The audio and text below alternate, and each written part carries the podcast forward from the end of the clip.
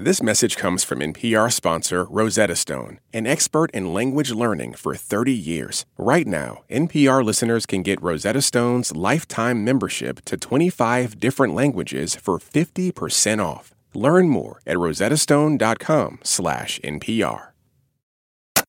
This is Planet Money from NPR. Ben Poole runs a high-end tea shop in the UK. I don't think there'll be a better smelling work environment, personally. Not only is the place rich with the aroma of exotic teas, it is also rich with history. The building was built in 1177. Sorry, did you say 1177? 1177, yeah. So by the Normans when they conquered England, yeah. Ben's business specializes in fancy, far-flung varietals that he buys in bulk from countries like China and India. Anytime from early spring to mid-fall, depending on what type of leaf is being harvested. And for months now, he has been biding his time to make a big purchase from Taiwan of a very particular kind of tea. It's called honey honcha.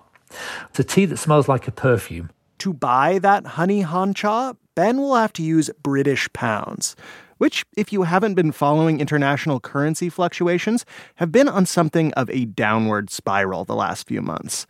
So he's been holding off on sealing the deal, hoping the pound would regain enough value to make that fancy tea just a little bit less expensive before it withers on the vine this fall. But then, a couple weeks ago, things got even worse for Ben and the pound, in the form of a speech given to Parliament by the new Conservative Chancellor of the Exchequer, or Finance Minister, Kwasi Kwarteng. And our plan, Mr. Speaker, is to expand the supply side of the economy through tax incentives and reform.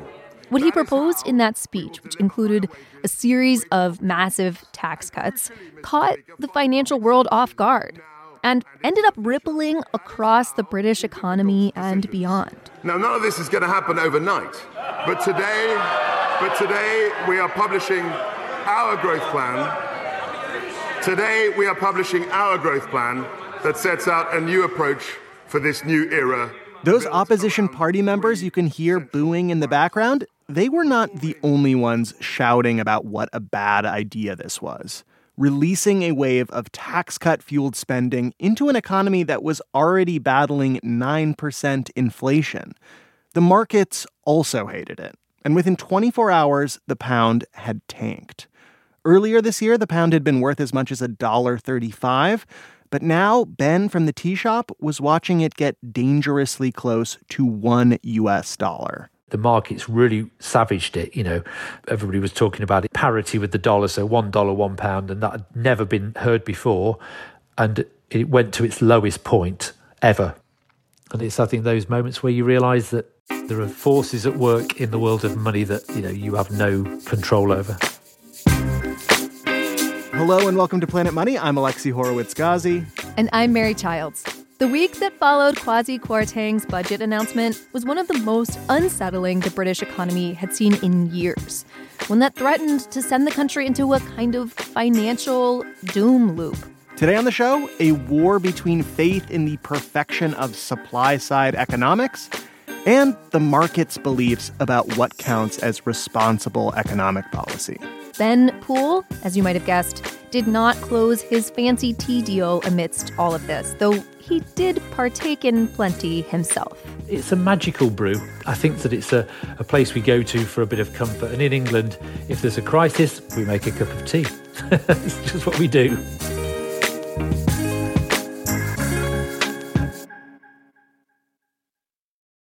This message comes from NPR sponsor Babson College. Discover Babson College's Master of Science in Management and Entrepreneurial Leadership program, an intensive 9-month journey that equips recent college graduates with practical skills for today's dynamic business landscape. Tackle real-world challenges and emerge with a problem-solving mindset. Whether you choose to start your own business or innovate within a corporation, a master's from Babson will help launch your career forward. Apply today at babson.edu/msleader. What does it mean to be Black in America? And NPR's Black Stories, Black Truths, a collection of stories as varied, nuanced, and dynamic as Black experiences. You'll hear. It means everything. Search NPR Black Stories, Black Truths wherever you get your podcasts.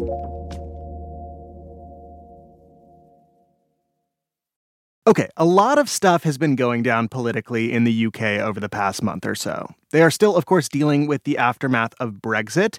Boris Johnson finally stepped down as prime minister after months of scandal and controversy. Then, on top of that, the Queen died. To learn how this all culminated in economic crisis, we called up Tony Travers. I'm a professor at the London School of Economics and associate dean in the LSE School of Public Policy. Tony explains that the story of the UK's current economic crisis begins about a month ago. That is when the long succession fight over who would become the next prime minister came to an end, when an internal Conservative Party election elevated Liz Truss to the head of the government. And Truss has some very specific views about how an economy should work. I know that our beliefs resonate with the British people. Our beliefs in freedom, in the ability to control your own life, in low taxes, in personal responsibility. Truss, Tony explains, represents a kind of radical free market wing of the Conservative Party, one with a vision for the UK's economic future that she and four other members of the party codified about a decade ago in a book called Britannia Unchained, which was really a sort of manifesto for getting workers to work more and harder, deregulate, cut the size of the state, and reduce taxes. Tony says that all fits, because Liz Truss has been fashioning herself in the political mold of the free market-loving former Prime Minister Margaret Thatcher. Here's Truss a few years back. We all know that liberty and opportunity go hand in hand. People on Twitter started circulating this photo shoot where it almost looks like she's cosplaying as Thatcher. But Liz Truss wasn't working with the same political runway that Thatcher had had when she was elected in 1979, because Truss was stepping into the job more than halfway through the usual 5-year term for a prime minister.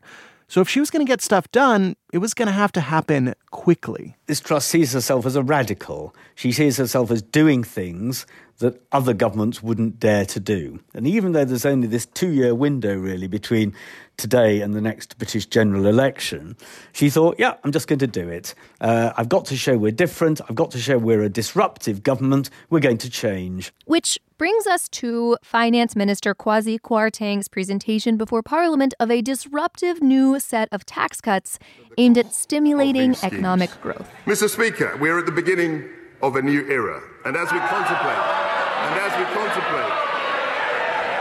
right, a new era. On top of a little tax cut for everybody, Kwarteng proposed to scrap a plan to increase corporate tax rates.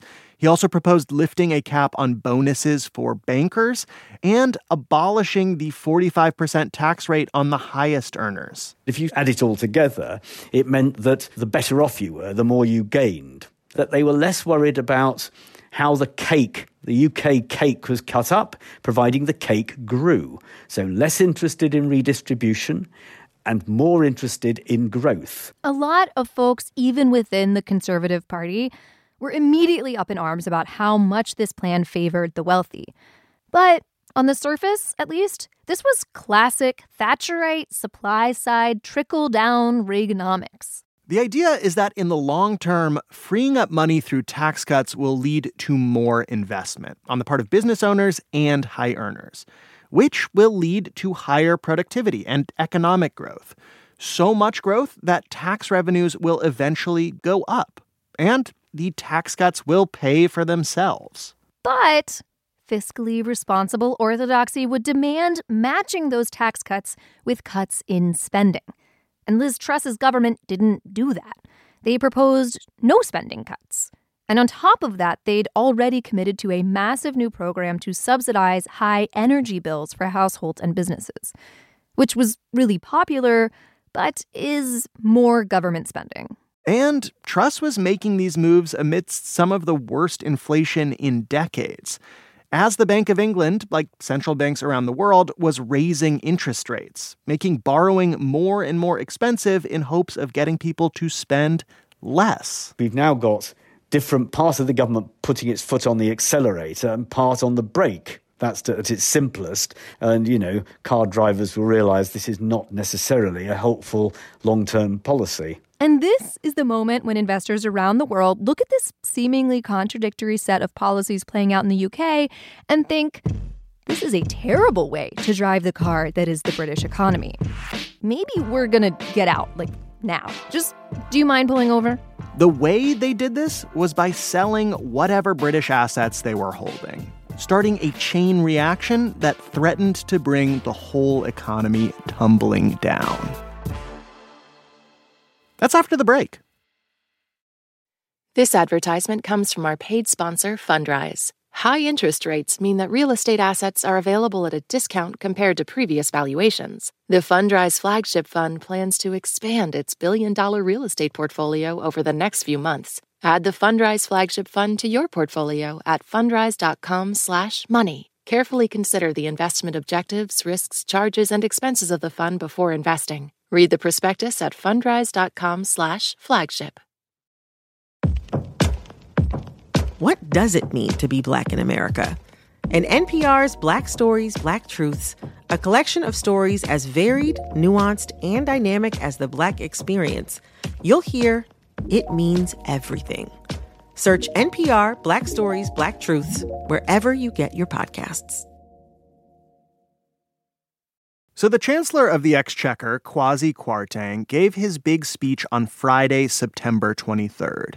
In the hours that followed, the pound, British stocks, and British government bonds all started to drop. And one of the people watching this car crash that fateful Friday was Toby Nangle, a former fund manager and current financial commentator. You saw the currency fall, you saw bond prices fall, and then you get to the weekend, and that's a natural break. So everyone's looking to the chancellor. What's he going to do? Like, maybe they can just reverse course and we can all have a nice Monday. Put back together all the things we broke in our panic and re-stiffen our upper lip. Return to calm and carry back on. It just depends on Kwasi Kwarteng saying something even remotely reassuring. And he doubles down. He says, right, I'm going to do some more unfunded tax cuts coming through. You know, just wait till you see me get going. Here's Kwarteng on the BBC that Sunday. I want to see over the next year people retain more of their income because I believe that it's the British people that are going to drive this economy. And I want that was exactly the opposite to what pretty much everyone in financial markets would have wanted or expected. So all the action that started on Friday after the mini budget announcement now intensifies. The pound keeps falling, and so do prices for UK government bonds. At this point, upper lips across the country lose all composure. So Monday morning opens, and my goodness, you know, I thought Friday was like a once in 30-year event, and then on Monday you had a bigger event come through. It was astonishing, and that's when it started really hitting systemic proportions. It's a scene in one of those movies about Wall Street. Everyone's slamming down their phones and they're yelling. They're holding their head in their hands. They look like they might cry. The market reacted by selling UK government bonds heavily, more heavily than they had done on Friday. You put those 2 days together, you haven't had anything like that happen, you know, in 50 years. Because by now, investors have kind of lost faith in the British economy. They're looking at the British government's plans and thinking, these are a disaster.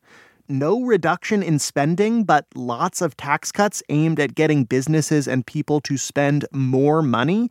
Isn't that just going to pour fuel on this historic inflation fire we're in the middle of fighting? And because bond prices have been going down, interest rates in the market have been going up. And interest rates have all these secondary effects in different parts of the economy.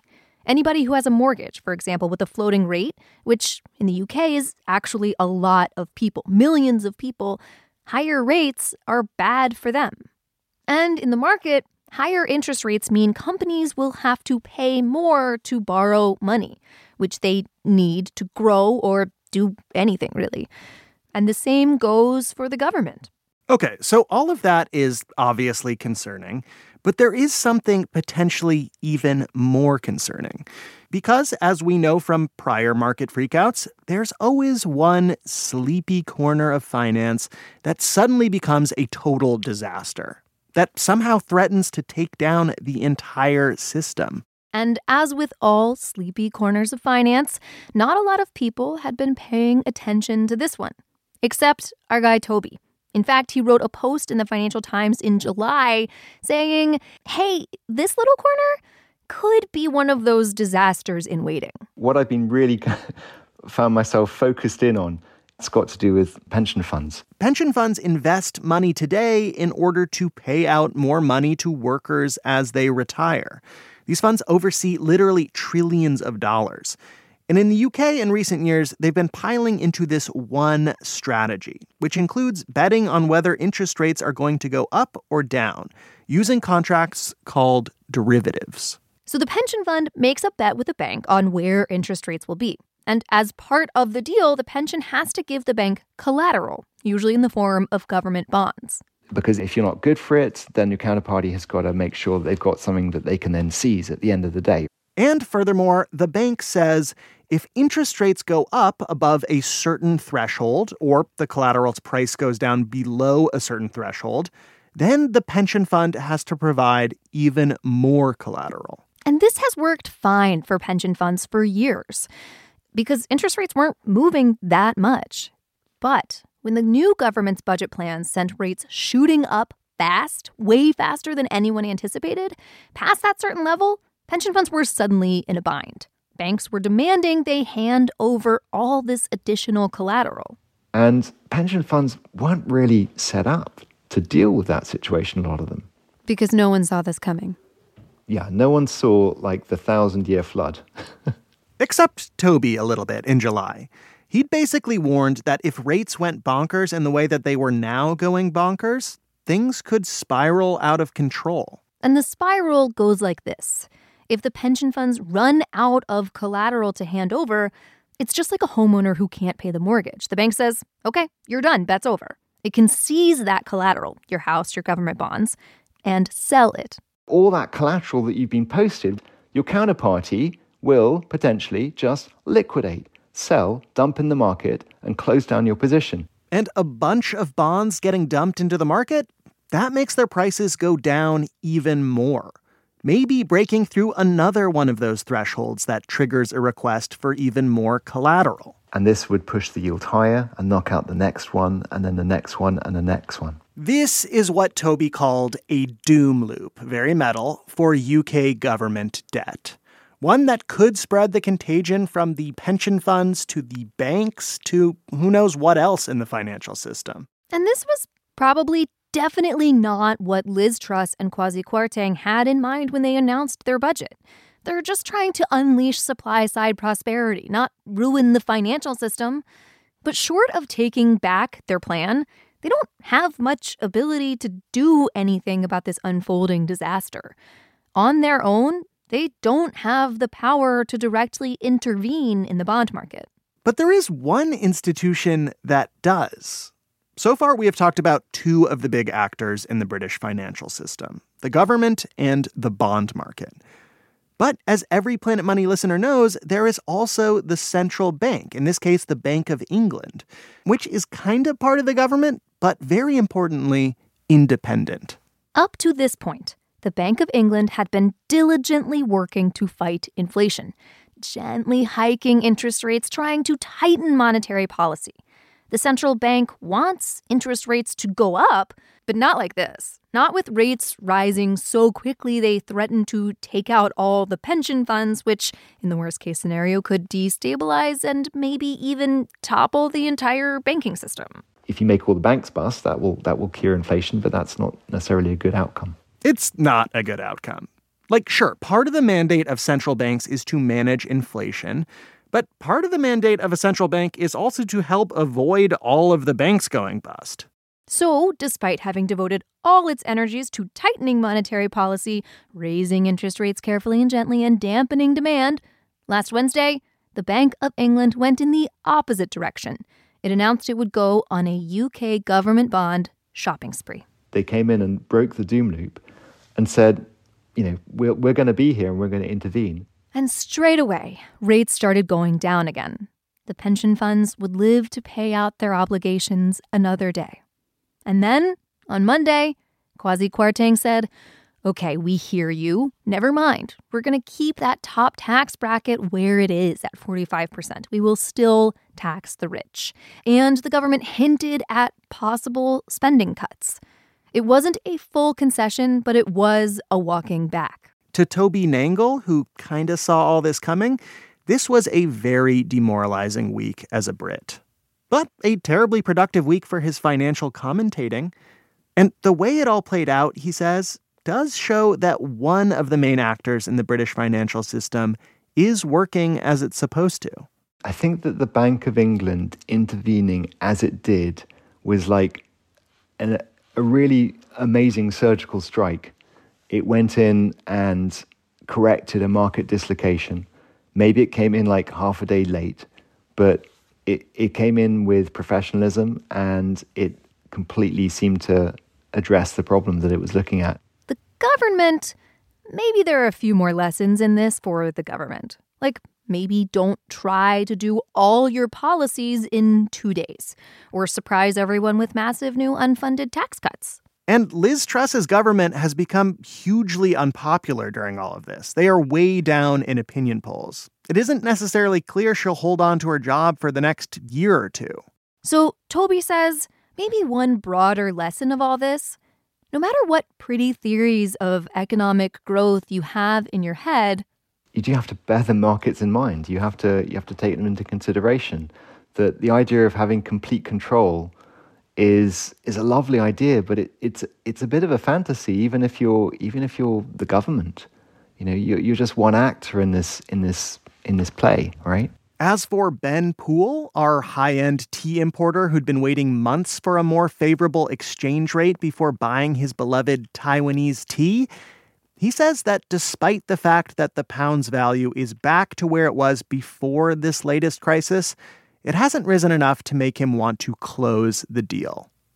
In the meantime, he says, we have a saying here, myself and my brothers, is have a nice cup of tea and pretend everything's all right. So it's a bit like keep calm and carry on, but yeah, just be in denial. It's fine. Have a cup of tea and pretend everything's all right. And with enough time, it will be. I mean, hopefully.